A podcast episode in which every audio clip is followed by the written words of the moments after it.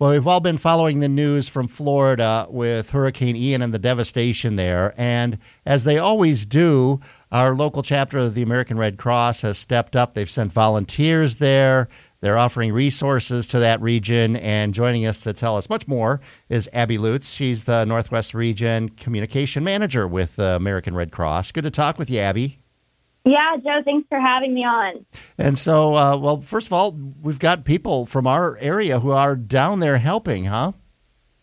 Yes, we do. So we, I am so proud of our region and our volunteers. We immediately had multiple people from our region raise their hands to deploy and go help with relief efforts. And so last week we had people jumping on planes um, almost every day, and those volunteers have gone to serve in a variety of roles. We have people helping with sheltering. We have people helping to distribute emergency supplies. Um, we have people doing damage assessments. But um, right now, we have 31 volunteers from the Northwest region who are currently um, helping with those relief efforts in Florida. So I'm really proud of that just selfless nature, just immediately wanting to go and make sure that they could help those families as they deal with this devastating disaster. Yeah, and obviously they can't just go and start doing stuff. There has to be some sort of organization in in in process. I, I does the American Red Cross? Do you guys have kind of have game plans in place for th- to to uh, how to move in and deal with a situation like this? Yeah, absolutely. We work. I mean, three six three hundred and sixty five days a year, um, making sure that we are prepared for disasters like this.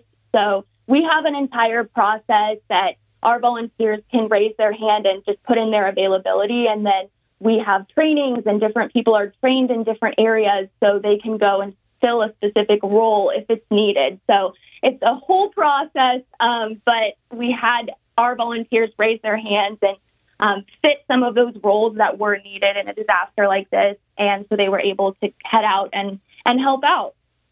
Well, and speaking of help, a lot of people want to help out, and and you guys are a great way for them to do that. A great, uh, you know, a great organization to to to just get things done on the ground. Absolutely, yeah. We, I mean, right now, our volunteers are not just providing sheltering, but they're providing meals. Just on Monday alone, we had 60,000 meals that we were able to serve. We still have around 2,600 people staying in our shelters. So if people are interested in helping, um, rest assured, help giving financially to the Red Cross is going to help those people uh, recover from this disaster and from disasters moving forward. We're trained to respond to disasters like this and make sure that families have what they need in those hard times.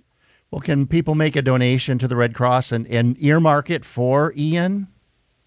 Absolutely, yeah. So if you would like to help people specifically for Ian, um, one of the easiest ways is to just text the word Ian to 90999. That will make a $10 donation to um, enable the Red Cross to respond and help people recover from this disaster.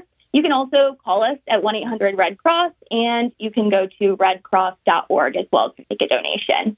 And uh, people can also give blood, huh? Yes, yeah, we were talking about that. So the the bad weather uh, canceled dozens of blood drives, and so that has left a lot of blood that has gone uncollected in the southeast. And so, especially for people in Washington, a great way to help is to schedule an appointment and donate blood. That helps to ensure that patients in the southeast do have access to life saving blood um, if they're if that's needed. So it's a great way to help that you might not have thought of, um, and you can do that by going to redcrossblood.org. Again, you can call us at 1 800 Red Cross to make an appointment, or you can download the Red Cross Blood Donor app. It's free, and you can schedule everything in there as well. Well, lots of way to, ways to help uh, through the uh, the Red Cross, which is there for you know, even here locally for people who are in really difficult times, and obviously a lot of folks in need down there in Florida.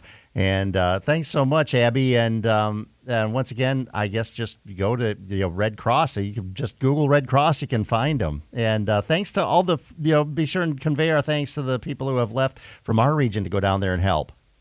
Absolutely. So proud of them. Thanks so much for talking with me, Joe. All right, Abby Lutz, uh, the Northwest region of the Red Cross uh, communications manager. Thanks again, Abby. Thank you.